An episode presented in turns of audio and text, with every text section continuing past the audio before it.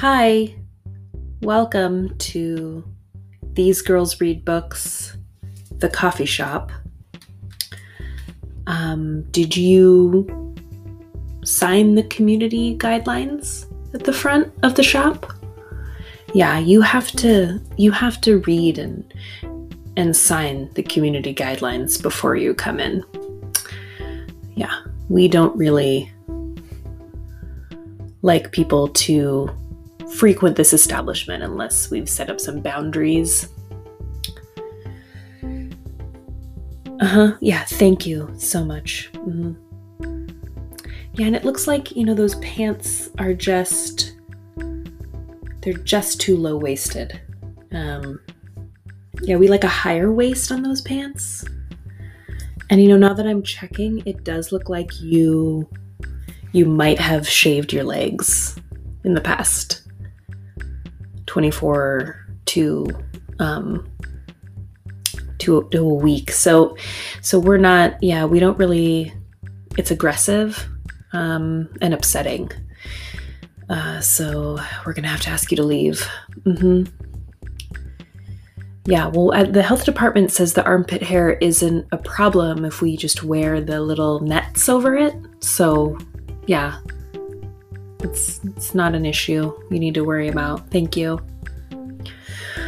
No, you can come back when your leg hair grows out for at least a, month to six weeks. Yeah. Mm-hmm. Thanks. Bye. No, sir. Please don't. Please don't hold the door for her. Yeah, you don't.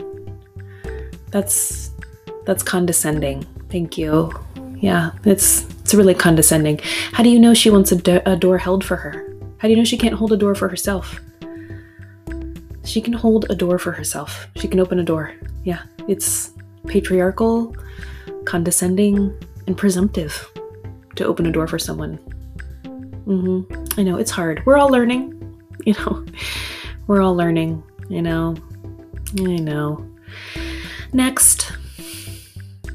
Yes, uh, that is the menu.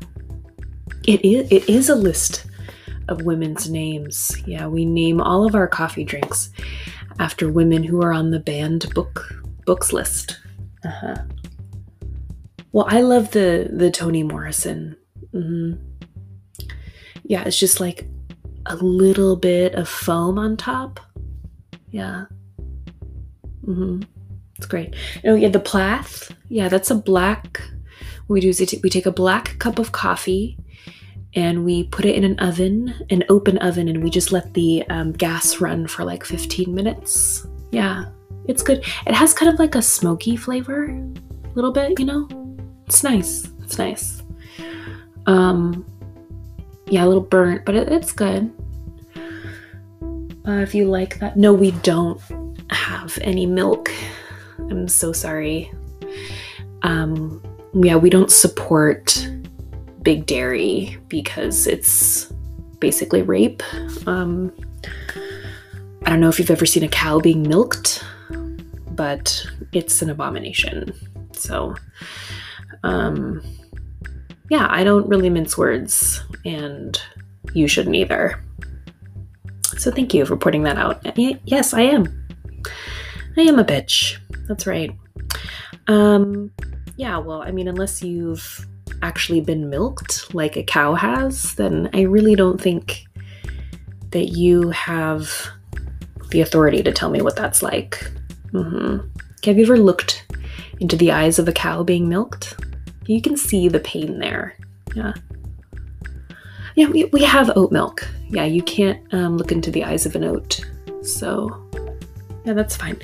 Um, yeah, it's it's lukewarm. You know, we don't chill it. No, but we definitely don't have any sugar, so don't ask. Yeah. We just try to stay out of the slave trade, so that's why we don't have sugar. Yeah. Mm-hmm. Thanks for asking. Next.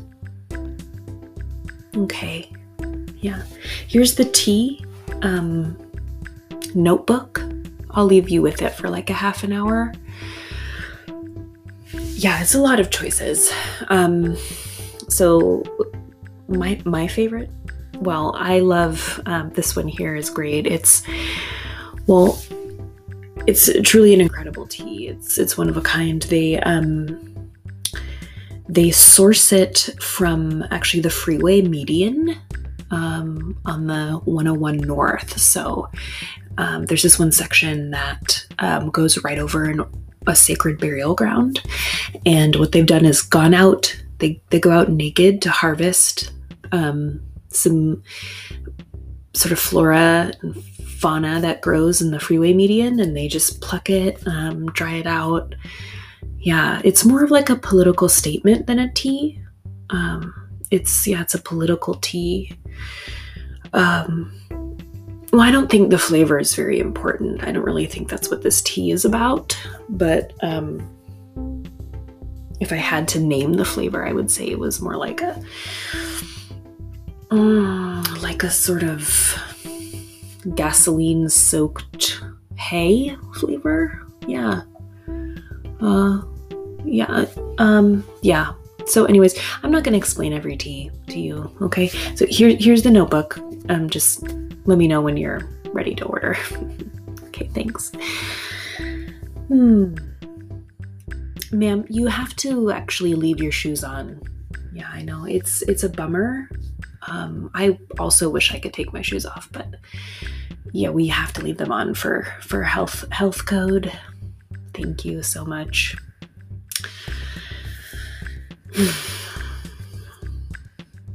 well, good evening, bookies. And if These Girls Read Books was a coffee shop, it would probably be something like that.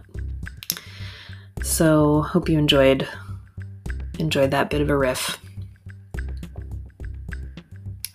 This is Molly Talon, and this is These Girls Read Books, the podcast. And I have a really fun conversation with you tonight um, with my friend Madeline, who is one of those really cool friends that you have. And when you introduce them to other friends, you're basically like, This is my cool friend who thinks I'm cool, so I must be cool, right? You guys think I'm cool? All right. So Madeline's my cool friend. And um, she is one of those people that's yeah, she's she's like me. She's a New Yorker reader we enjoy um, nerding out, geeking out on books and authors and writers and what's going on in politics and religion and art. And I love talking to her every time. We just we we could just talk for hours. Um, and so we read uh, Carmen Maria Machado's book in the Dream House. And if you've never heard of Carmen Maria Machado, then you probably haven't read much of The New Yorker, but that's okay because I have, so I can tell you about it. Um, she is sort of one of those up and coming generational writers, uh, somewhere between uh, Gen X and millennials, kind of a cusper like myself. And she writes a lot about her personal experience. Um, we reference, I think we talk about her debut book, which is called Her Body and Other Stories. And she wrote in The Dream House, which is the book that we talk about in this podcast. After she wrote that one, and in the in the Dream House book, she talks about writing that first book while the events of Dream House were happening. Um, so she does talk pretty explicitly about domestic violence that she experienced, um, emotional and physical abuse. So if that isn't something that you want to or are in a good place to hear, then you just might want to go ahead and skip. But if you're a super literature geek like myself, then you're going to love In the Dream House. It is a masterpiece of lyricism and so playful with format and voice. You're going to love it. So here we are, me and Madeline, Mads, talking about Carmen Maria Machado's In the Dream House. It was a pleasure.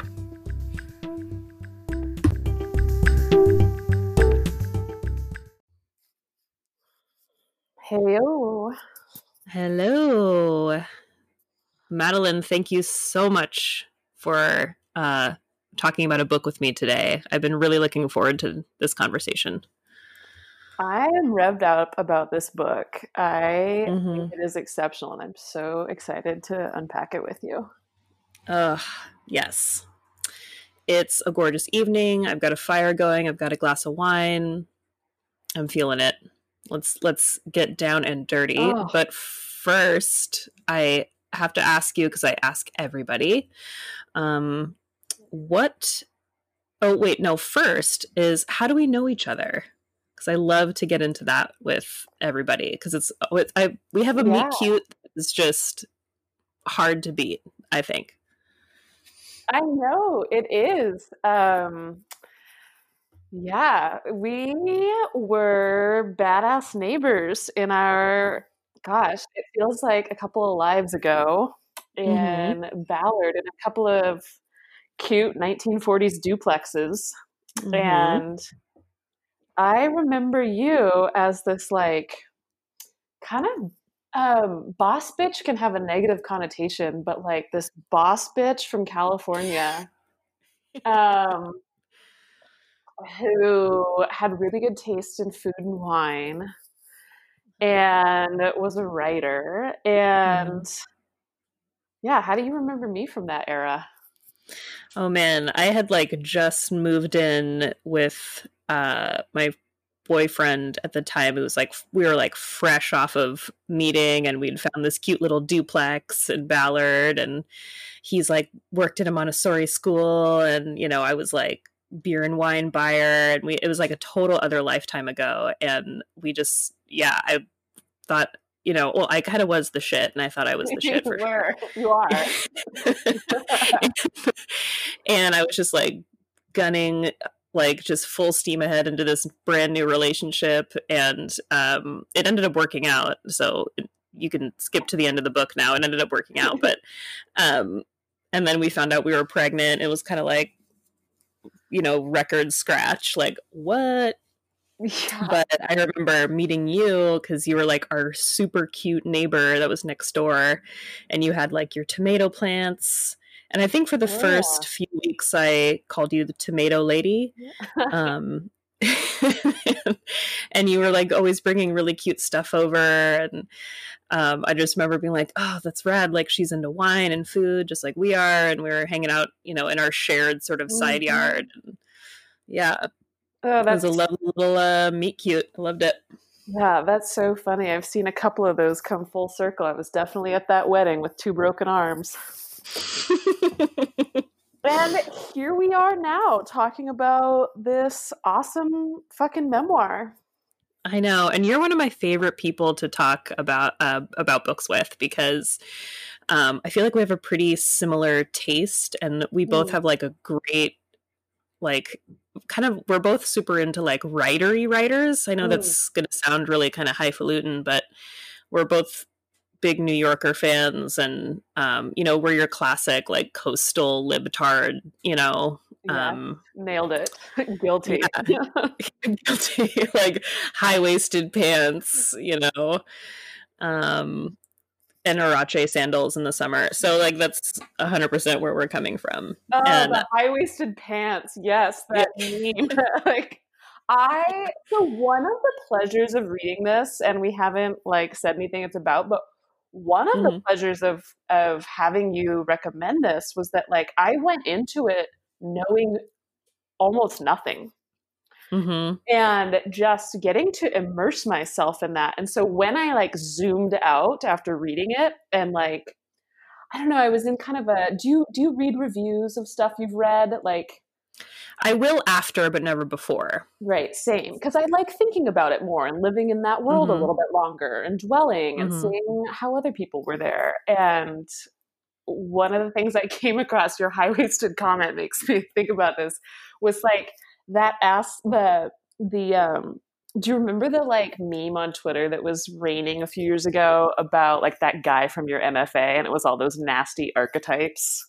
Oh yeah, it's a little bit too much fun. Yeah. Oh, and they're so spot on. And so like um this th- there was this like hot take on Twitter, of course, about this book, and it was like the gal from your MFA who's in high waisted jeans reading her body and other stories.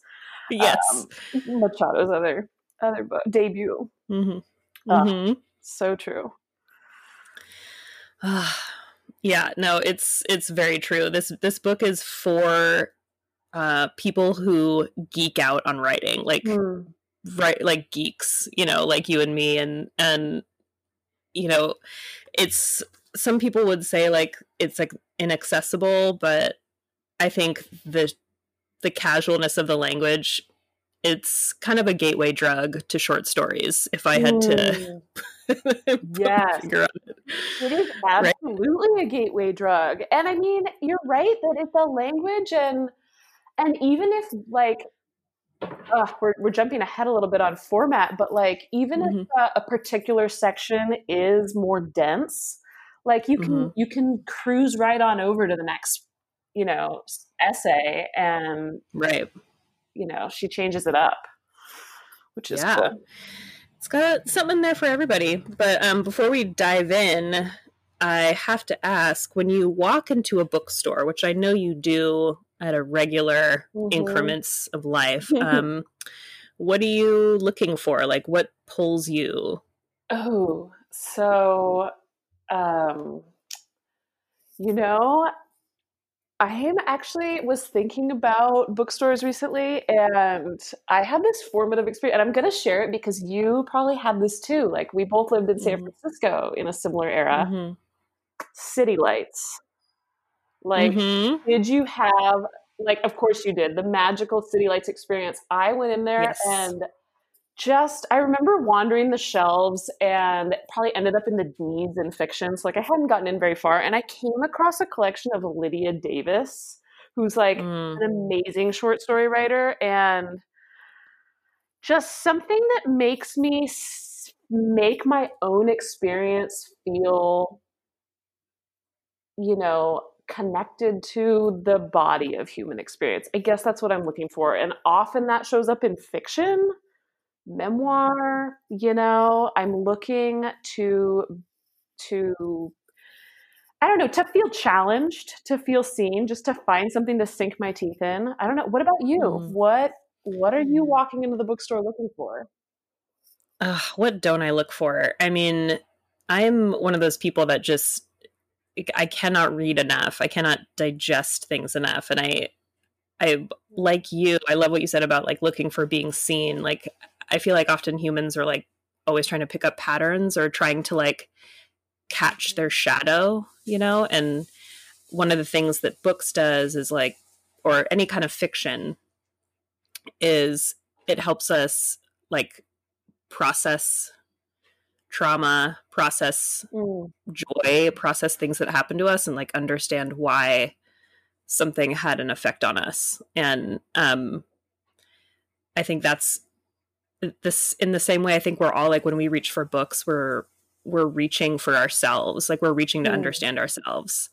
And um, like Joan Didion has this quote. She says, uh, how does it go? It goes uh, something like, and you could probably Google this and be more accurate, but she says, um, "We we uh, Tell ourselves stories in order to live. we tell ourselves stories in order to live." Thank you. Of course, you know that. quote. Yeah. Yes. I think it's Yeah. slouching toward. Uh, I'm not even going to try and remember which one, but um, I think it's slouching toward Bethlehem. But you're right. yeah, yeah, It's true. We find ourselves in these stories, and we we make meaning. You know, like we- Mhm. we find and make meaning, and I don't know. I'm like coming off a high of reading this book, but right now I'm like, Mhm. far be it for me to say that anybody does it better than Carmen Maria Machado. I know, right? She really does. Like, she will find like she takes she gobbles up Mm. words and like spits them back out and makes this like hedonistic like p- propulsive i'm totally going to steal your word there Yeah. um, journey like into like the tar of human relationships like just Ooh. how it can get like so Oh, sticky so fast yes. and how like and she, she just wades in there with you and the thing about this book is like you're in there with her like in it's sticky it's gross it's unpleasant, but you're you're in there, you're invested with her and she like brings you along and you know, even though maybe she's a person that not a lot of people could relate to, um, and we'll get into that, but it helps. It, it's she makes you relate to it. You know, like she brings you there. Mm-hmm. Oh yeah, the tar. Wow, I'm sitting with that image. It's true, and also I think that you should tell me, you know, or tell anyone who's listening, you know, mm-hmm. a little bit about what this book is about. But I I also realize I'm as you said that I'm sitting here thinking about it and something that draws me in so much to her stories is that she's a smart woman and I think that mm-hmm. I feel this like oh if you're in this tar mm-hmm. like it's somehow validating my experience like oh if this happened yeah just that that feeling mm-hmm. of connection but what is the tar that she is finding herself in in this oh she memoir? wades in deep and it is cringy mm. but um so this this sort of i guess we could call it the the subject of this book like i i i hesitate to call it plot because yeah.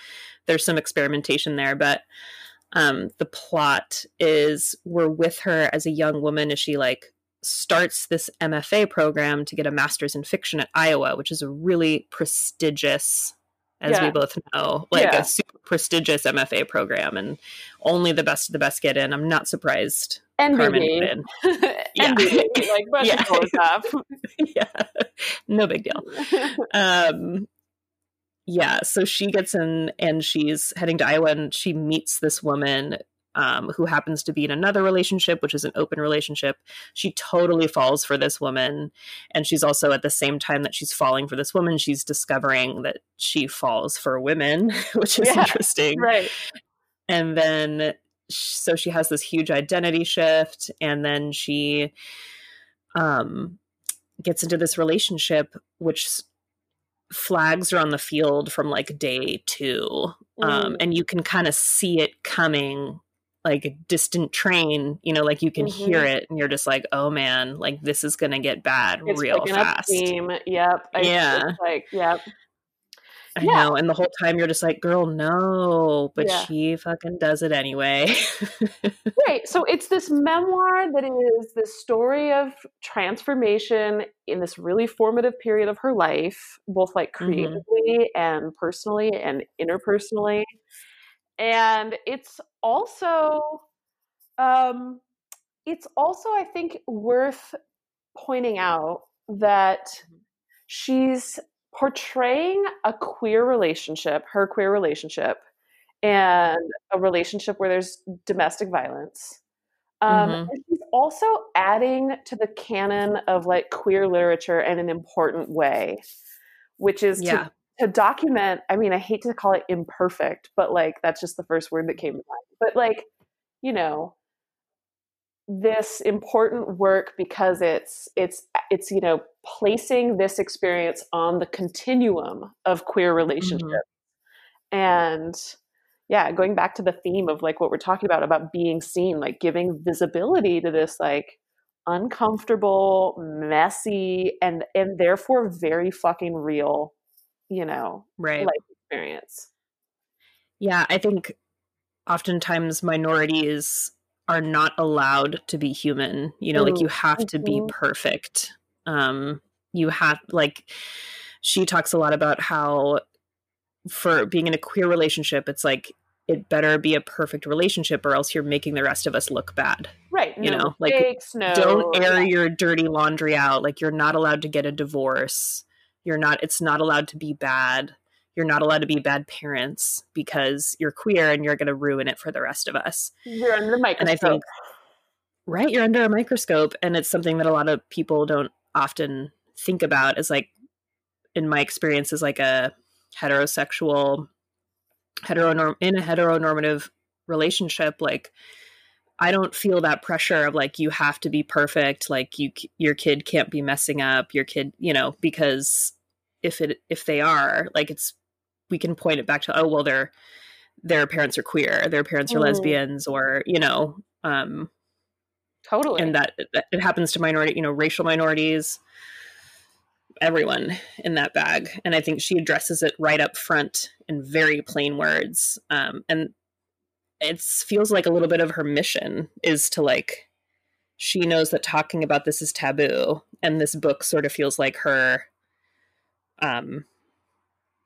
her fucking message to the mm-hmm. queer community of like, I'm going to talk about this because nobody's talking about this and you're going to listen. I'm going to talk about this and I'm going to, I'm going to, um, I'm going to tell my story. And yet, mm-hmm. isn't it queer that even in telling her own story, she like mm-hmm. still leaves it open for the reality of multiple truth? Like, yeah, that feels radical. Mm-hmm. Um, how do I how do I say what I mean there without giving anything away? You know, she yeah. tells the story of this relationship almost like through a prism. So we're kind of shifting a little bit into talking about format, but she this memoir is we, we could call it a series of chapters, a series of mm-hmm. essays, um, but it's like a bunch of almost they could stand alone, like these short stories, and they explore, you know, on on a progression. It's definitely non-linear, but it's still got kind of a forward thrust to it as as this really mm-hmm. like comes together and then unravels. Mm-hmm. But even, even as she tells this very personal story, like she's quick to let us know, hey, this is my truth, and I'm going to claim it. Mm-hmm. But inside of that claim lives her acknowledgement of the subjectivity. And I yeah. like that. Ugh. It's radical. Like you know? It is. It's very radical. Mm-hmm.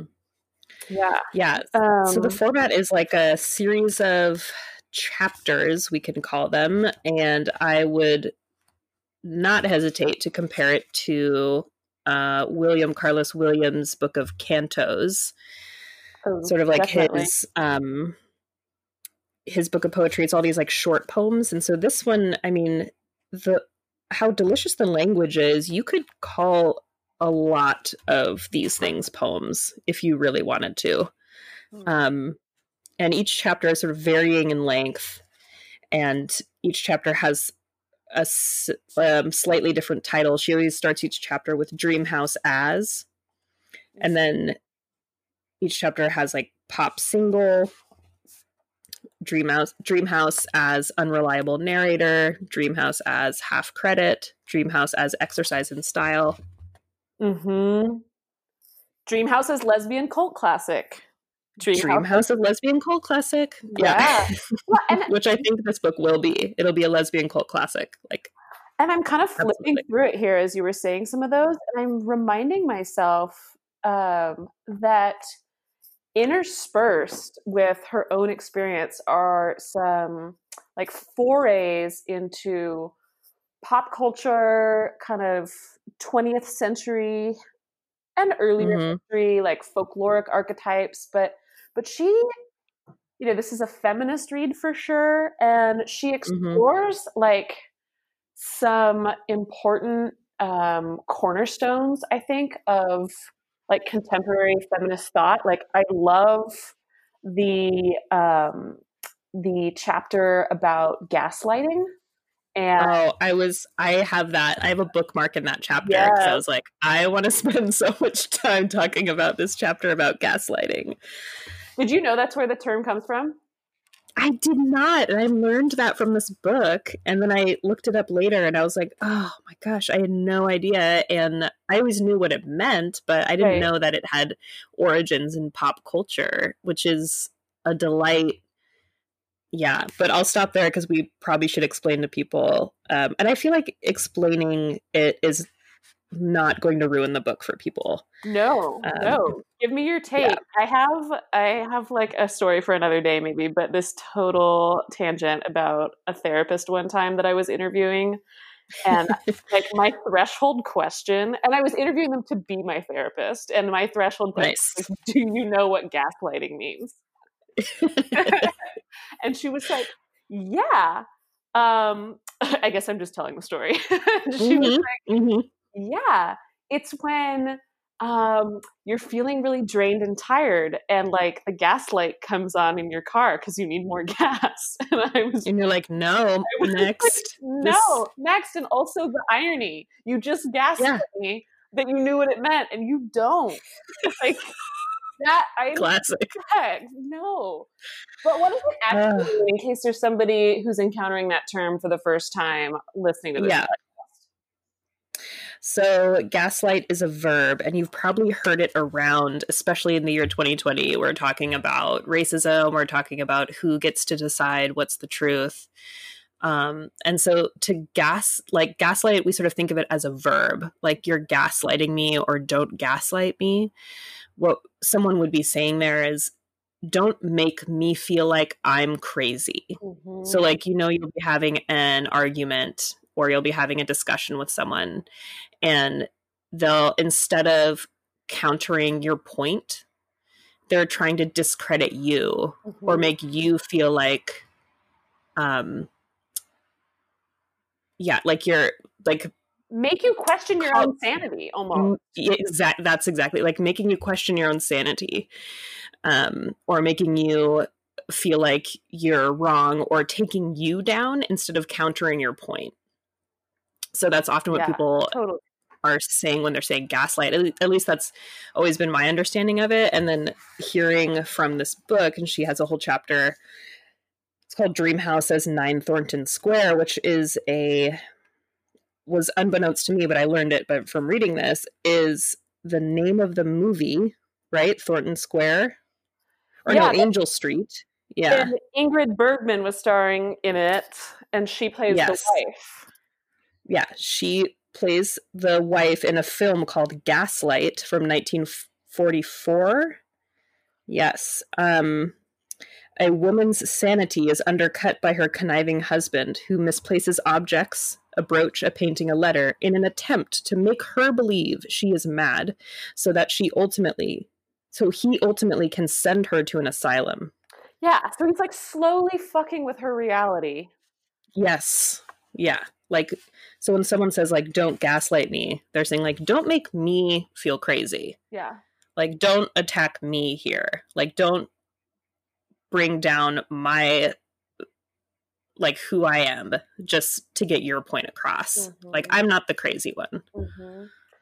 Or like when someone um, discredits your feelings. Mm. So like you you can say like I'm so mad because you X Y and Z, and they can say well why you know like making you feel like you shouldn't be angry mm-hmm. you know or you're not allowed to be angry yeah it's just it's invalidation at like mm-hmm. this monstrous scale really yeah. and it it's a one of the main tenets of patriarchy, if I'm not mistaken. yeah, yeah, yes. Let's go there. I'm surprised we didn't get there sooner. yeah, everything. One of the main tenets of patriarchy, gaslighting. That's it's how we keep the women down. You know, it's how we make them feel crazy. We make them feel like the injustices that they're trying to say are there are not. You know. Yeah. Um, and so you'll hear it all the time when you know, men are, it will be like, I wonder if he didn't introduce himself to me because I'm a woman and I was with a group of men. Mm. And he introduced himself to everybody but me. And then another person will be like, that's not true. He just, you know, forgot or didn't see you. And it's like, well, don't make me feel crazy. Like he introduced himself to everybody yeah. but me, right? I, yeah. He went did I? Yeah, no, absolutely. He, he, went around the meeting room and asked everyone for their input, and then skipped over me. Yeah, no, totally. Yeah, like I didn't yeah. make that up. And then your coworkers will be like, "Oh, come on! Like, don't don't make this about sexism, or don't make this about being a woman. Like, not everything is because you're a woman." You're like, "Well, it kind of is. It is though, but it is." Yeah. yeah. I walk through this patriarchal world as a woman. Yeah. Yeah, it is. Yeah. Um, well, you know, it's so speaking of the patriarchy and another of its tenets, which is gender role, mm-hmm. I have a yes. confession to make. Please do. So my confession is that I, in my own heteronormativity, I came into this memoir not realizing it was going to be about um, a lesbian relationship and Mhm. used the word propulsive earlier to describe the Mhm. piece and like how engrossing it is from the first page. And I agree. And my confession is part of this is due to, I think, I think I have like this inner voyeur that I was kind of curious to see like what this relationship like I'm guilty of of the very thing we were accusing like people of of um oh man minorities can't you know have Mhm. like this full scope of human experience because people like me judge them. No. Um i'm not Mhm. that awful. But where where this lingering thought is going is that yeah it was propulsive because it was nonlinear. You want to see what happens. You want to see how this relationship resolves. But i also was kind of like curious to see what this looks like in like i idealize a lot of queer relationships uh, because I think that they've subverted right a lot of patriarchy and gender roles, and so I was kind of like, Mm. oh, you mean it's not the promised land? Like it's not? Yeah. you mean I didn't miss out? You mean they have the same problems? Yeah, yeah. Thank you for saving me there. Yeah, absolutely. Um yeah, it's it's so true. It's like you but I, I love but I love going into books blind. Like I love going into books looking at the cover and being like, I don't even know what's in here, but I'm just gonna dive right in, you know? Like I'm not a person that likes to read reviews of movies before Mm. I see them. Like I don't even like to watch the trailer. Like just the title and maybe the actors that are in it and I'm I'm there. Oh. Um but like the same thing with authors. I'm like, oh, I love Carmen, so whatever she writes, I'll just read that, and I'm sure it's great. Mhm. Um, so tell but me, yeah, the Nine Thornton Street like jumped out at you. What else? You sound Yeah. like you have stuff bookmarked. What? Um, oh, heck yeah, I do. I, I don't know. Even without looking, like what what struck you? What are you still sitting thinking about? Like if you could curl back up inside this book and stay there a little while. Ooh, so back at Nine Thornton Place in that chapter, what I loved was she goes really deeply into like get like the mechanism of gaslighting someone. Um and down here at the bottom, everything she is is unmade by psychological violence. She is radiant, then hysterical, then utterly haunted. But by the end, she is a mere husk floating around her opulent London residence like a specter.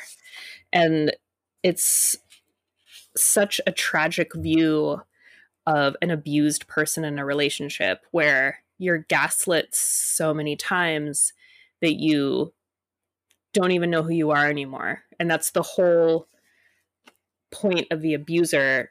And the abuser might not even know they're doing it. I mean, they know they're doing, they're abusing, but they might not even understand why or how they're doing it. They're just like writing and the the feeling that I got from the woman in the relation the other woman in the relationship who is the abuser in this relationship Mhm. was that she wasn't even clear she was in so much pain she wasn't even clear what or how she was doing it she was just a like tender like ball of emotion Mm. so raw that she couldn't even control her outburst not to say that she wasn't responsible for her reactions and the the way she was going about abusing her girlfriend she absolutely carries all the responsibility but you could see in even in Carmen's portrayal of her you could see how much she loved her and how much pain this person was Mm. in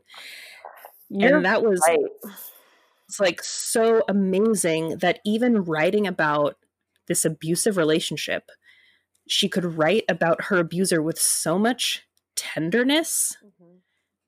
Was incredible to me and that's what made it superhuman and that's what made it like really relatable to me because although i've never been in a categorically abusive relationship i've seen all these behaviors in other humans i've seen the way humans hurt each other and i've been the human that's hurt people so i can relate to all those things so I know. I had. I found myself having empathy for her. yeah Which, like, Yeah. ooh, that is if that is not the mark of a really talented writer to make you feel empathy for the villain. I mean, not to say she like Yeah. set out to make that person the villain, but Yeah. for Yeah, I mean, she says at the end of that chapter, the closing sentences, a reminder perhaps that abusers do not need to be and rarely are cackling maniacs. They just need to want something and not care how they get it, ooh, which is just right. You could just sit on that sentence for a day and a half. But um that is just devastatingly correct. yeah, right? Yeah. Isn't that great when you read stuff like that? When she like you names just the thing. Like she names Yeah. it. Yes. And it allows us all to see it. And you you just said like you haven't been part of a categorically abusive relationship, but you're a human who who walks through the world and our world is full of Mhm. power dynamics. And and these Mhm. these behaviors, you know, show up. Maybe not with this Yeah. intensity and this scale and this intimacy. Uh, Mhm. but but they show up and Yeah. I mean, they show up. The intensity starts in their relationship from the get go, right? Like they meet at a diner. It's fast moving. You talked about how the girlfriend was in a relationship, but Mhm. we learn it's open. We're told it's open, Mhm. and and things move pretty fast. Like I think it's their first date that they have sex and they're all over each other, Mhm. and and we're we're I, we I was in I was en- enamored too. Like I was enraptured Oh yeah. right there with it. I was like, mm-hmm. I know, right? I was like there, I was like, yes. Um, yeah, that one chapter, um, Dream House as inciting incident. yes, And she says, she is that mix of butch and femme that drives you crazy. Um, and you feel like a child buying something with her own money for the first time. And I was like, see, that's how you relate. That That's how you bring people in. oh, yeah. line. Yeah. That's that's how you bring people in. You know, that's how you humanize what can feel like that is such a different experience than me. I can never relate to this queer Latina woman yeah, who has has a master's in fine arts, you know, Yep. But she'll write something like that and you're like, "Oh, I know exactly how that feels."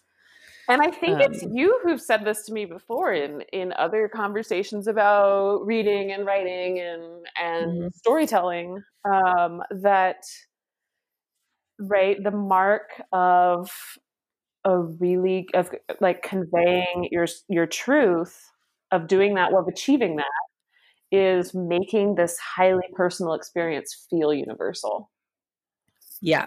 Mhm. right? Bringing people in. Yeah. And I think she does that over and over. With that line you just said, the money for the first time, or or there's Mhm. another early chapter which is um, Dream House of as point of view, and sh- it's a short. It's one of the short. It's you know they they span um, from just a line to a few pages, but this is on the shorter side. It's like two paragraphs. First paragraph's written in the first person um, and it's kind of her present day, more grounded self. And the second paragraph's written in the second person, and she's kind of othering herself, and it's it's her talking to this younger self who's still in the current relationship, and she talks about you turned out mostly garbage the second half of your MFA. Um, yeah. you tried to tell your story to people who didn't know how to listen. You made a fool of yourself in many different ways, and that was my moment of relating. Um, Mhm. Early on there were several because that was like yeah i didn't i don't have an mfa i didn't go to iowa but hey, Yeah. i definitely tried to tell my story to people who didn't know how to listen and i've definitely Mhm. of myself in more ways than i care to reflect on yeah. I mean, we all have, and that's what she's so good at is taking this really specific experience of being a queer Latina woman in a relationship with a white woman who is emotionally and physically abusive, psychologically abusive, and makes it feel like it could be happening to any one of us, you know? mm-hmm. and does it She matter feels like, oh, go ahead. Well, I'm just thinking about this. Does it matter too that her, as I think about that now, that like the the white woman girlfriend is kind of the she's not my ideal, but she's like the platonic ideal of Mhm. a certain mid-century America of like feminized beauty, right? She's white, she's Mhm. blonde, she might as well be blue eyed for the purpose of this description. Mhm. She went to Harvard, she speaks French, she, you know, like Yeah. goes around in certain literary circles. So, you know, to be accepted and loved by her is probably something that someone who's lived on the margins for some of her life, like that probably feels pretty good while it's good. Yeah. Yeah, and I think that's one of the things she speaks to is like she talks about like how could this creature love me? Like Mm, I sort of I have to pursue this. Like I have to give into it because there's not another boat coming, you know? mm, And I feel like we may have all had that experience where you're dating someone or you're enamored with someone who you think is way out of your league. And then lo and behold, they feel the same about you. And so you're like, well, I have to give up everything. Like, how could this possibly, you know? And so then all of a sudden there's a power dynamic, which there could have already been one there before. Um, but it seems like from the beginning of this relationship, there's like this really lopsided power dynamic mhm. and i think carmen does a good job of saying like i she's sort of saying in this book like i put myself there like Mm. i i put myself in that power dynamic i take responsibility for that um portion of it um But and that's really interesting too it's also so human like she, sh you know the the the, the want to be desired is something we can Yeah. all we've all have you know and she talks about it in the chapter that's dream house as memory palace and mm-hmm. she says you know you wanted that drive across four states desire you wanted someone to be obsessed Mhm. with you and i think i think so i'm not saying that that's like a healthy want Mm-hmm. but it's one that we've all internalized after watching like the manic pixie dream girl in garden state that it was natalie portman Right. in all of the indie rom-coms of my like teens and early 20s Mm-hmm.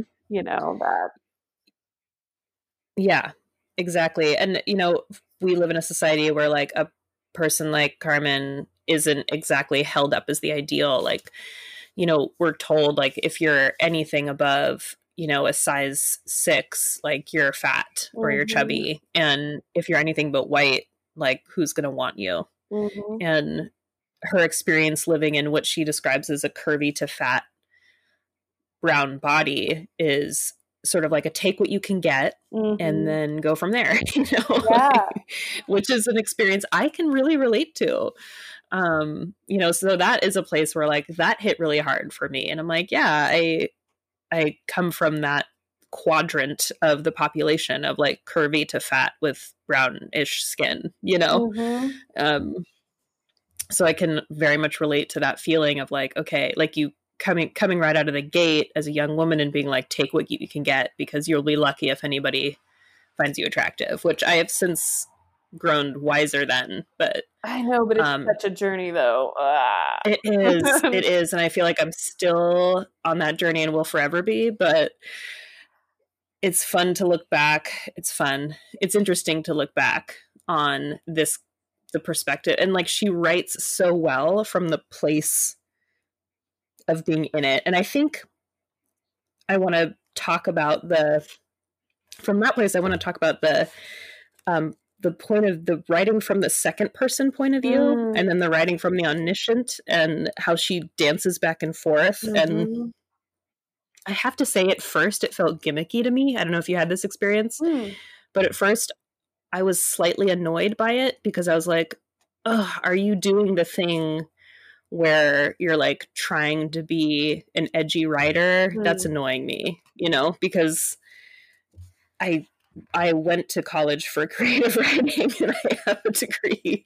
And i can't tell you how many like readings i've been in or workshops i've been in where someone's thrown in this like second person narrative. And and by second person i mean when they're saying you go from okay so i'm going to read from you go from house to house together. You drive. Your girlfriend is in the passenger seat. Da da da da. So you're saying from like this is what you do and that's the second person narrative and sometimes to me that feels gimmicky um, Mhm. and it did at first when I started reading this, and I was like, "What is going on?" You know, I got like three chapters in and I was like, oh no, they're doing this experimental narrative thing. I don't know. Yeah. Like, this is going to annoy me. But then all of a sudden, I went from being slightly annoyed to I'm in 100%. I'm invested. I'm here. And I never want to read another book again. well, and I mean, you're so right that it's a it's a it's a fine line, and Yeah. not everyone can do it. And hmm there were some things like I wondered if the whole like dream house as hmm fill in the fill in the blank, you know, was going to be a format that I was. I did not love it at first. I was Yeah. like, interesting. Um, Yeah. and you know, and I think it takes definitely a lot of. I mean, so she starts out with um, Dream House as overture, and it's like, I never read prologues. I find them tedious. If what the author has to say is so important, why relegate it to the paratext? What are they trying to hide? hmm And then immediately Yeah. proceeds to have a prologue, which Yes. which which at first I was like, okay, you don't get to just because I think that kind of a cop out with with lesser writers is when they Mhm. find themselves wading into kind of like the pitfall or the trap of a cliche. They're like, oh, but if I acknowledge this, if I acknowledge what I'm doing, I like I Mhm. avoid the pitfall, right? Because it's like I'm self aware, wink, wink. You know, like Yeah. if I name what I'm doing, I'm not as guilty of doing it. And for lesser writers, I think that's what they do. And that was kind of my question here was like, oh, is she just like winking self awareness at us? Or, but then I, I came to kind of feel like it's actually there. And Yeah. there isn't anything here that doesn't need to be. Right. Well, I think the the trick is this book has really uncommon rhythm. Mm, And so like when you're starting out, it's kind of you're kind of trying to get the pace, you know? And then you're kind of like, what is this? Like how do I, you know, like you've seen a banana for the first time. You're like, what is how mm. do I even and then so you're like, I don't know, this is going to be weird. And then all of a sudden you take a real bite and it's like really delicious and you're like, okay, I get it. I got it, you know. We're here. I, I totally get the pace of this. I understand why this is the way it is. But yeah, it's a it's a little bit odd on the outset. You know, like if you've never seen a kiwi before, yep. you're going to be confused as to how to eat it. But But you're right. The prose, Same thing with this the prose is so well written. It's so beautiful that it carries you through that rhythm you're Mhm. not used to. Right? Like, Yeah. It carries you Yeah. through. I mean, I opened a random page just now, Dream House as Utopia, and Mhm. that is one line Bloomington. Even the name is a promise. Living, mhm. curling, soft in your mouth. And in just in that moment, we kind of like take stock, and Bloomington happens to be where her girlfriend is, so she's starting a section about Mhm. about that um, portion of their relationship. But you're Mhm. absolutely right. yeah, Bloomington. Yeah. Oh, yeah. And then she just gets she just gets ass deep in this relationship that is just going downhill so fast. Um, and the way that you fall into it into it with her is just devastating. Like I am looking at um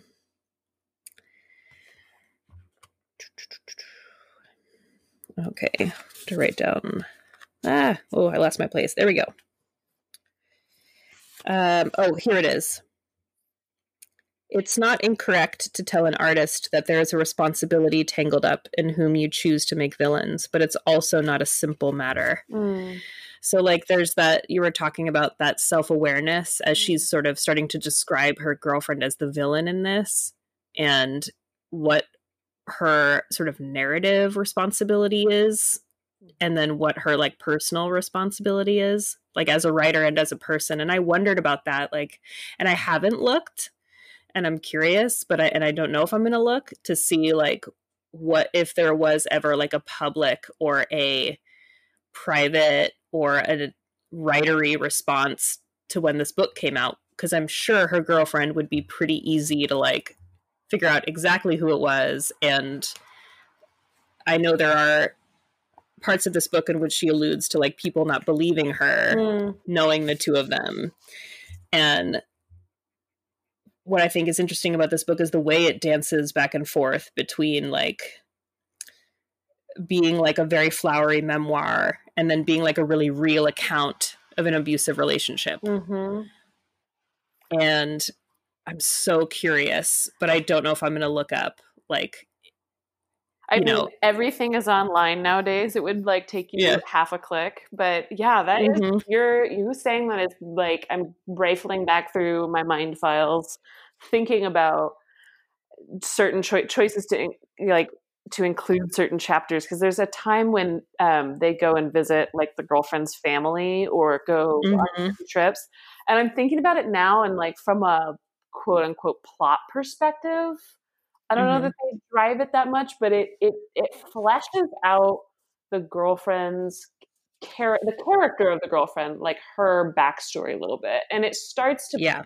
it starts to point at some reasons of like why why she is who she is, you know, and why she acts Mhm. the way that she does, and and that like taking that in light of what you just said, that's really generous. Like she doesn't Yeah. owe that to her. Um, Mm-mm. But it makes the work stronger definitely because she's multifaceted you know she's not just like this flat villain uh, Mhm. you know she's a person with kind of like i don't know guard like her parents don't seem like particularly awful but the, enough that you can see their like lasting negative impact on her Yeah. The way her parents are written is just so tragic. yeah Like they're such sad people. i know and then you see like that's one of the first moments Mhm. is that uh they're in the house or they're in the oh no they're in the house and she sees the way the dad treats the mom Mm. and then they're out on the beach and they're in the ocean and that's the first time her girlfriend grabs her arm and leaves a bruise around it Mm. and it's a real moment of like it's a flag on the field it's like a oh like this is gonna go and that was one of the first moments in this book where i was like oh shit like i think i might know where this train wreck is headed so those and that was like yeah So those moments were definitely scary. And if we're gonna just dwell in Mm-hmm. this dark place for a second, you know, Mhm. and and circling a little bit back because life is a spiral, and so circling back a little bit to the theme of gaslighting too. Like the Mhm. part that was probably the scariest for me is there's a scene where they're taking a drive and they're really tired, and I think the road conditions aren't great Mhm. great either. Um, Yeah. and her girlfriend wants to drive, and that's maybe it's not the safest choice given um, her Right. her state of mind. And you watch Carmen like changing her behavior in order to uh, appease, I guess, or like Mhm. um what's the word like just calm her down a little bit and i think that's what scared me the most was i saw a moment of recognition there where i was like Yeah. ooh i've done that i've or, you know maybe Mhm. not with an intimate partner but it's like i have like softened myself or made myself smaller in order to placate that's the word like to placate Yeah. or appease someone and that is scary because that's when you lose yourself right like yeah yeah exactly and that scene especially i i'm glad you pointed that out because there's that's another tenet of patriarchy Yeah. is like that's another for form of. I am here for it. Yeah. Like, right. let's get into it let's call it what it is um is like the way that often women have to change their behavior and soften themselves and the way we're taught to do that Mm. from a very young age in order to um like save the situation Mm. or placate someone or make sure nobody feels awkward or like it's always on the woman to sort of soften the moment you know? So well said. and i felt that i felt that like so deeply in this book so many times and those scary moments in this book where like you're like is something very very very bad gonna happen? And then it, it sort of does you know? And you're kind of like there with her you're in that passenger seat and you're like watching the girlfriend almost crash crash the car a few times and you're terrified and you're like oh my god um and Carmen, the way she talks about how she's like, how did I get here? Like, how does this? yeah, and the way we got there is like through years and years of being trained to like live in these in a woman's body in the patriarchy. It's like mm-hmm. we're perfectly groomed. You're perfectly grooming an entire sex mm-hmm. to give in to save themselves or to save face or to play the part or to make it easy for others. Like I loved how you said it earlier to save the situation.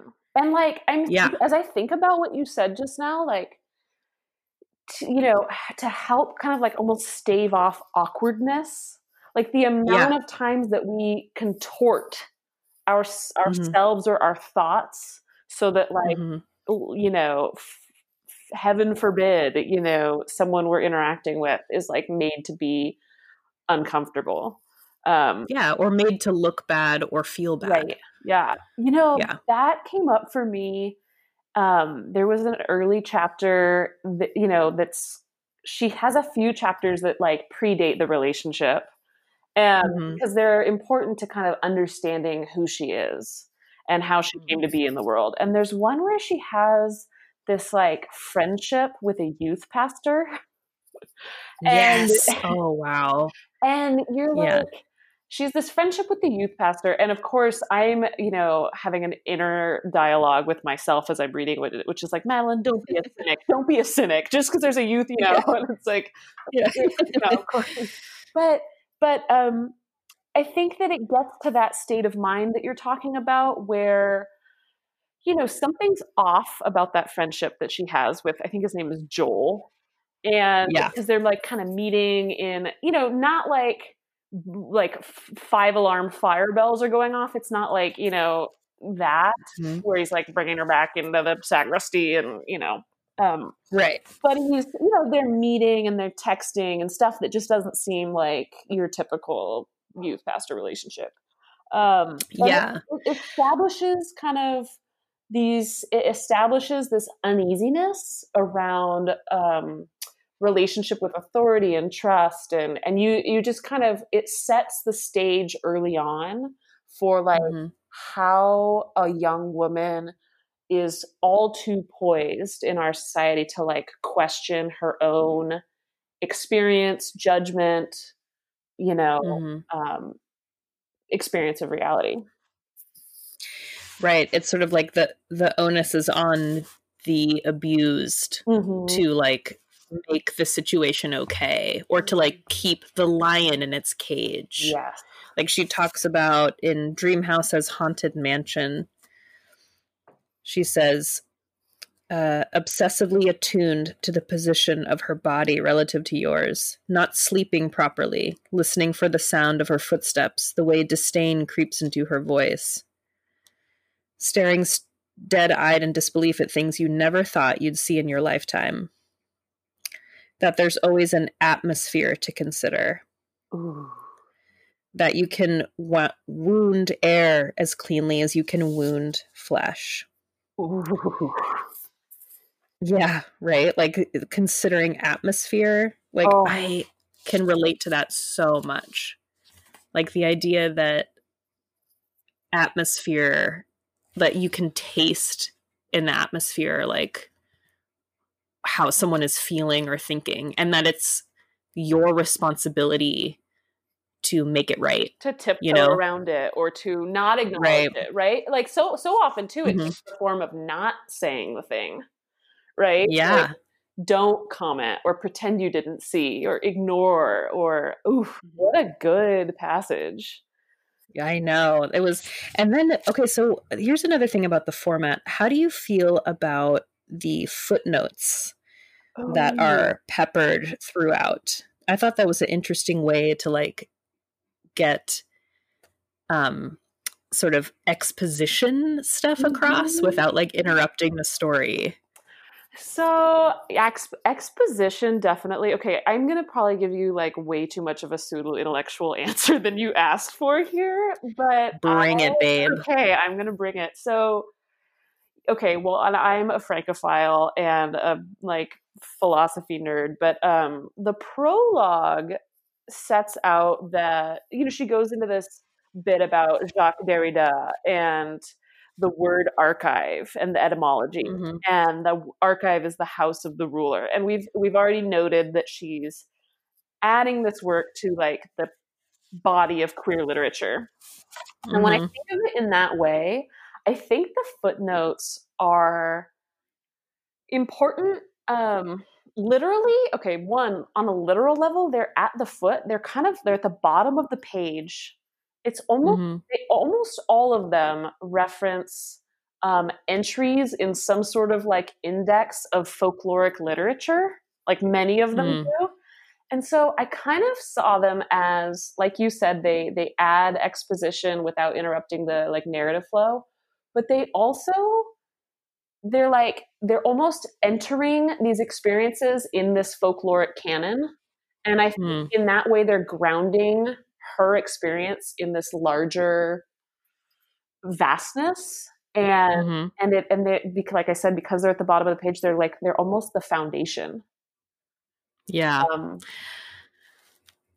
yeah That's I love the way you said that. Sort of like placing herself in the canon of literature, which Mhm. I know to some people may sound um egotistic, oh but I, haven't fucking men been oh doing my it? god get for- it girl get it get it get it it's like how dare she just place herself? It's like how dare he? yeah Like who like men have been placing themselves in canon and saying like this is my magnum opus. Like Mhm. I took an entire class on the book Ulysses. yeah right And the only thing I learned was that fucking he was such an egomaniac that Mm. like it took him he would sit in the pub and instead of writing the book he would talk about how great it was. yeah oh And I've like never forgotten that and I'm like I just hope they've retired that class at this point. I'm sure they have, but yeah no i mean i i like the footnotes and Mhm. um yeah i think they're i think they just add a little bit of texture and i think you know going back to another of our themes of universality like there's something i think in the wrong hands it could be Mhm. dismissive almost like she's minimizing her story but i think it's i think she's really careful and there's a distinction between just saying like oh this has happened before since time immemorial you know Yeah. you're just another story in this canon i think that because it's in her very capable hands she's able to like to able to draw out the pattern that arises Mhm. in power dynamics and in relationships while still fleshing out her own story with so much like nuance and you know her own truth that it is its own like full-fledged you know dimension and universe Yeah, I love that. Like you could just read the footnotes and get a lot of reference and texture and queer history and regular old hetero history. Yeah, right. so Um, tell me this like we talked Mhm. about how kind of tense it was this ride at times yeah. but also how like fulfilling i mean i feel really like i walked away from it just feeling like really satisfied just really Yeah. Like would you read it again Absolutely. I'm going to read it again, I think, even, you know, this coming year, just because it's, I read it so fast for me, you know, and you had said you'd read it in two days, and Mm. I probably could do that. You know, it's so easy to digest and so rich. It's like a little panna cotta, you know? yeah Um, like, um, you comparing things to food who who? I mean, who would have thought? I mean, I'm always trying to compare things to food. Um, there is a part in here where she talks about um, setting her own justice, Mm. and I remember I I outlined it, and I can't find it now, but I I outlined it, and um, I was like, you know, I think like this book is her justice because she. I mean, we won't reveal the end of the book, like the sort of she calls it herself a plot twist, but um, in the end of the book, there is very little that gets her sort of outsized public justice, but for what happened to her and the abuses she incurred, but this book and it's in and of itself and being such a triumph is like the best kind of justice one could ever ask for. Right. like, yeah. and It's I- restorative justice. oh, absolutely restorative. And her tenderness the whole Mm. time. I mean, she's not just saying like you did this to me, you you you you you like you're a villain, you know. Yeah. She's talking a lot about the nuances and how this happens and Well, the pain everybody is in. It's ugh, it's and I mean, beautiful. On a similar note, I think you liked this section as well, or were drawn to it about the dream house's time travel. hmm where um, she's you know talks about the self consistency principle and that if time travel were possible, it would still be impossible to travel back and alter events that have already taken place. And I think that's her way of kind of reflecting on and coming to peace with or coming to terms with like um even if she right had the benefit of hindsight like hmm she you know she she ended up where she is able to have this restorative justice you know because of what Yeah. she experienced and Yeah, she says um, in t- Dream House as time travel, she says, if one day a milky portal had opened up in your bedroom and an older version of yourself had stepped out and told you what you know now, would you have listened? No. No. she would not have listened. Oh the milky portal so good Yeah, so delicious, right? Yeah. Just the way she talks about that. Um, I want to talk about the chapter about Deborah Reid Mm. and um Refresh my memory where are we Okay.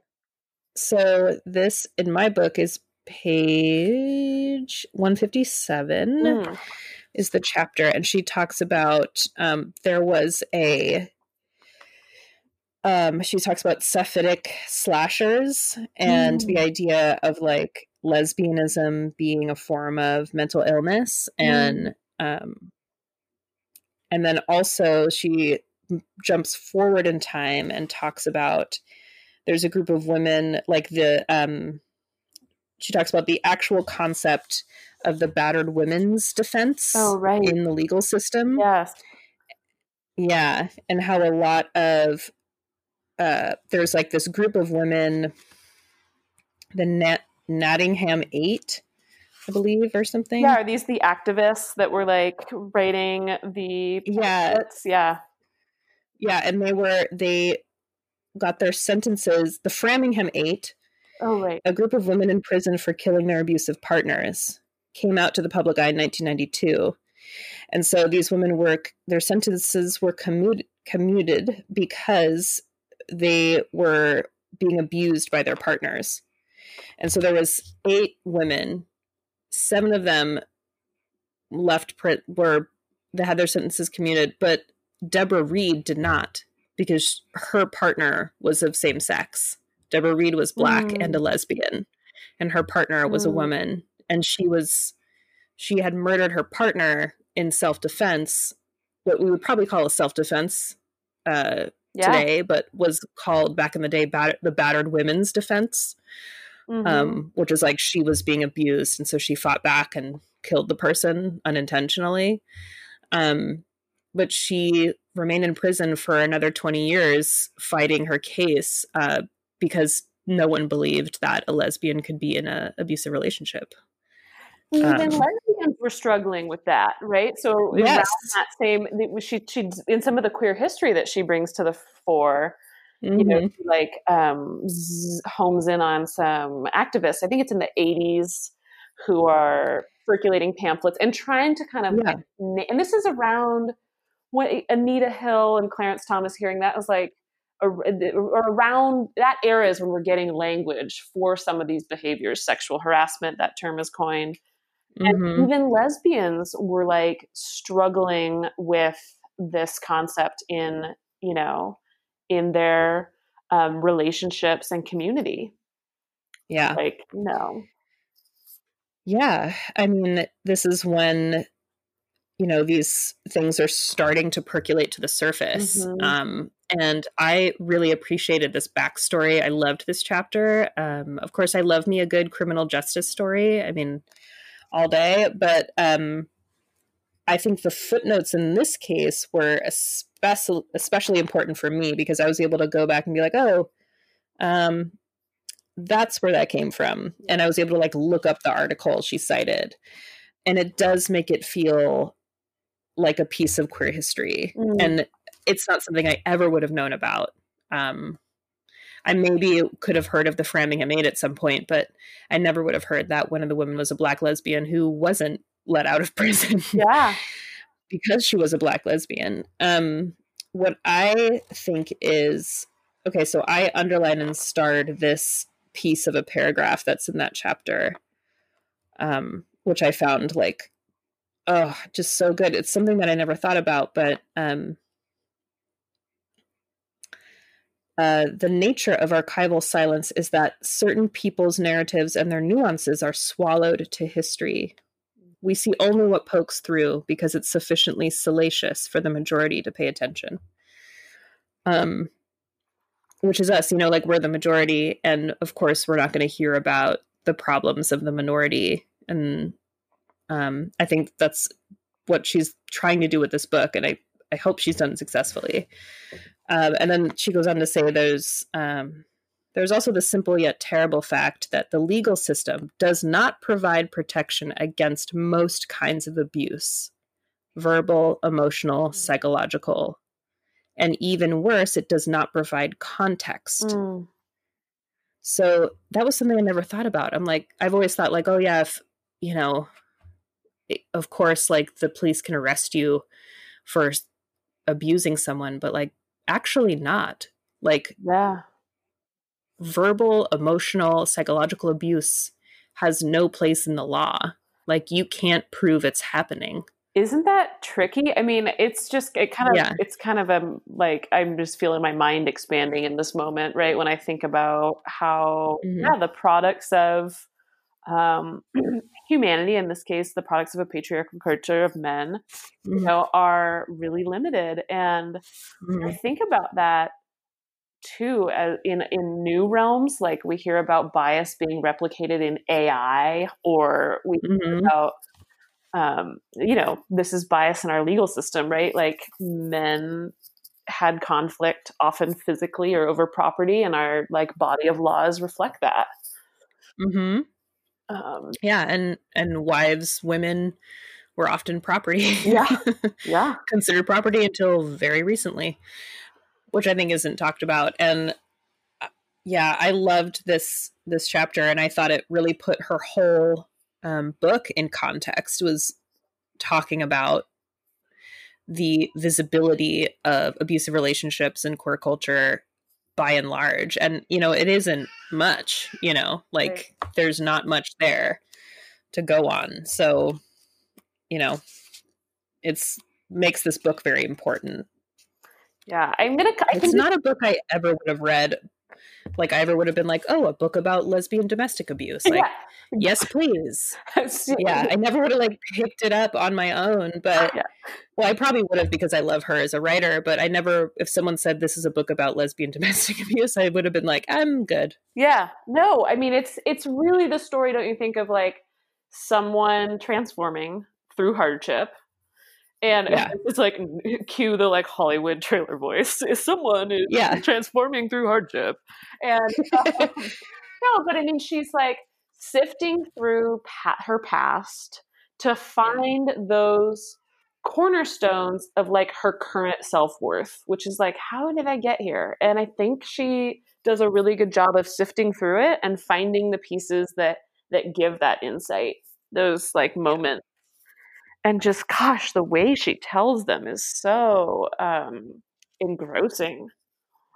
Yeah yeah it's intoxicating um her command of language and i appreciate that so much like this is such a writer's book mm-hmm. you know um but i think it you know as i said before it could be a gateway drug to uh you know the the experimental fiction genre if someone was kind of like looking for something a little bit fancy, yeah. you know, to get their teeth into. Like this could be a really great gateway drug. And um I can't forget I can't remember if we talked about it, but her short story also the the husband stitch. Ooh, yes. It was in the New Yorker. That's also like a great introduction into her work as well. Um, yeah, it's. Fa- I It's- think that's from. I think that might be. I haven't read her body and other stories, but I think it's in that, mhm. and it's option. I almost feel like this is a great place for rap because we're just singing her praises and like. Yeah. well, but I do have. So, oh, I do have this quote. Um, I want to talk about one other piece. Okay, let's do it. Is the sort of um, the make the choose your own adventure portion? Oh yes.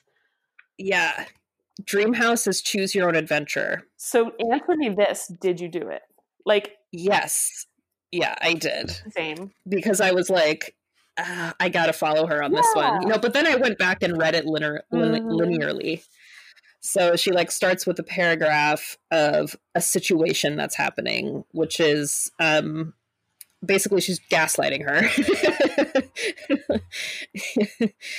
um, And it's how do you saying, react? Like, do you placate? yeah, and it's how do you react? Yeah. Yeah, she says if you apologize profusely, go to page 190. If you tell her to wake up next time your elbows touch her in her sleep, go to page 191. If you tell her to calm down, go to page 193. And so you like jump back and forth, and the whole chapter is, um, you know, and it, I I forget what I chose, but if I looked at it now, I'd probably say I'd. If you tell her to calm down, go to page 193. And then you go to page 193 and it says, Are you kidding? You'd never do this. Don't try to convince any of these people that you stand up for yourself for one second. Get out of here. Like, it was so good. And then it just says end, go to page 204. Um, and so you kind of jump around in the chapter as it sort of a choose your own adventure chapter. And I just enjoyed that so much. I thought, yes, it's experimental, call it gimmicky if you want, but it made so much sense to me. Um, and I think it's a little bit of a generation grab Mm. because, um, you know, we are of the generation of the choose your own adventure books. Mhm. So for us, it was like a little, you know, it was a little bit millennial, but um, Yeah, this little Easter egg in I- here. yeah, yeah, a little Easter egg in there. Um, Well, so yeah, but the first one that you shared, where it's like, if you do as you're told, go to page. You know, if you tell her to do it yourself, Yeah. go to this page. So Yeah. what I love there is that like I actually see two selves in that. mhm, there's like I can immediately feel the inner child or like the younger Madeline, right? Who in Carmen's telling is often the like second person, the you, you know. I, I know that yeah, I know there are moments when my younger self would have done as I was told. And then I also know there's the part of me now who'd be like, do it yourself. And I love the Yeah. plurality of that.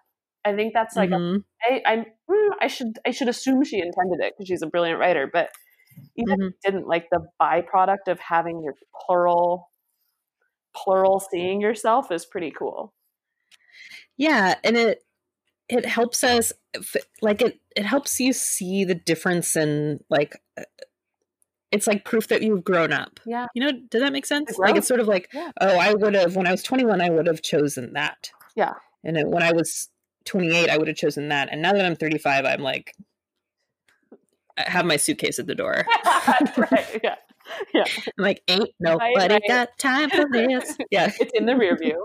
I'm peeling Yeah. out of the driveway. yeah, I'm on the five. yeah, yeah. Basically, oh my gosh. Okay, so this, I think where I want to wrap is that because I feel like this quote is just going to nail down everything we're talking about. Um, uh, it's just my probably my favorite quote in the whole book, and then and then maybe you could share your favorite quote in the Oh, whole book if you have one. Um, so this is uh, okay. It's on page 195, and it's in that same chapter, the Choose Your Own Adventure chapter. Mm. If you stare mutely at the dirty plate and all you can think about is Clara Barton, the feminist icon of your youth, who had to teach herself how to be a nurse and endured abuse from men telling her what to do at every turn, and you remember being so angry and running to your parents and asking them if women still got told what was right to, or proper, and your mom said yes, and your dad said no, and you, for the first time, had an inkling of how complicated and terrible the world was. Go to page 198. Oh, yeah. yeah. Yeah. The the mom answering yes and the dad answering no. It's like, yeah, that still happens to me. Man, I I don't know. I mean, one place that I I feel like I don't know, maybe it's a little too um, on the nose is in terms of rapping, but the place that I have been thinking about is and something we didn't touch on too much, probably because neither of us identify as very religious. Mhm. Um, is she talks about as a kid being obsessed with the rapture um, Mm. that moment when everybody leaves and she talks about that in her like as a kid she read all those left behind books which i found like an Right. endearing detail Yeah. and she's talking about the apocalypse and like how scary that would be for the world to tear apart and then she says then one day you learned that rapture could also mean blissful happiness and you Yeah. understood fully that it is important to live in unyielding fear with a smile on your face Ugh. Boom. and that gets to Mic Ooh, drop. yeah, mic drop. Yeah. Absolutely. Oh my god. Thank you for Absolutely. having me on here, Molly, to talk about all these thoughts and feelings and words. Um, Oh yeah. what a joy. Any time. What an absolute joy. The thing I love to sort of end on is um what are you uh what are you reading next? Ooh, What's on your bedside table? yeah, I'm reading T. Kira Madden's memoir, which um, she's a New York City um, based author. She's teaching at Sarah Lawrence. And I didn't realize that I would dive right into another memoir, but it's called um, Long Live the Tribe of Fatherless Girls. Ooh. and it is a great um, kind of follow up to In the Dream House because it's more stories of how we give meaning to um, our experiences as a woman. Oh, I love that. Yeah. And coincidentally, it's like halfway through the book that I realized this that she's related to Steve Madden of like the chunky heel fame of our youth. No way. Oh, that's hilarious. Oh. Steve Madden, bring on those platform uh sandals. Yeah. yeah. What are you reading? Oh man. What is following this up? I am reading a really um, captivating detective novel by my favorite Irish crime novelist. Is it Tana French? Ta- yes. yes, it is. Yeah. I have not. I just needed something. I needed something that I, because what I do is when I, I'm up usually two or three times a night with the baby nursing her, and I have my little Kindle next to my rocking chair, and I nurse her and I read my detective novels because they're really great. Eh, they're nicely written and they're easy to read in the middle of the night when I'm like bleary eyed and like. Aw, shout out to Nell. It sounds Yeah. like she's making a guest appearance, and it's time to go, time to go read more Tana French. Tana, It is. Yeah, she's also reading Tana French with me, Oh. so she enjoys Irish crime dramas. awesome. Oh, Yeah. oh, love you, my friend. Thank you for this. I love you. Have a lovely uh, week before Christmas down in um, beautiful sunny Portland. I'm sure the weather is glorious, Yeah. and uh, we will talk soon. Talk soon. Take care. Okay, you too. Bye. Thanks, Mads.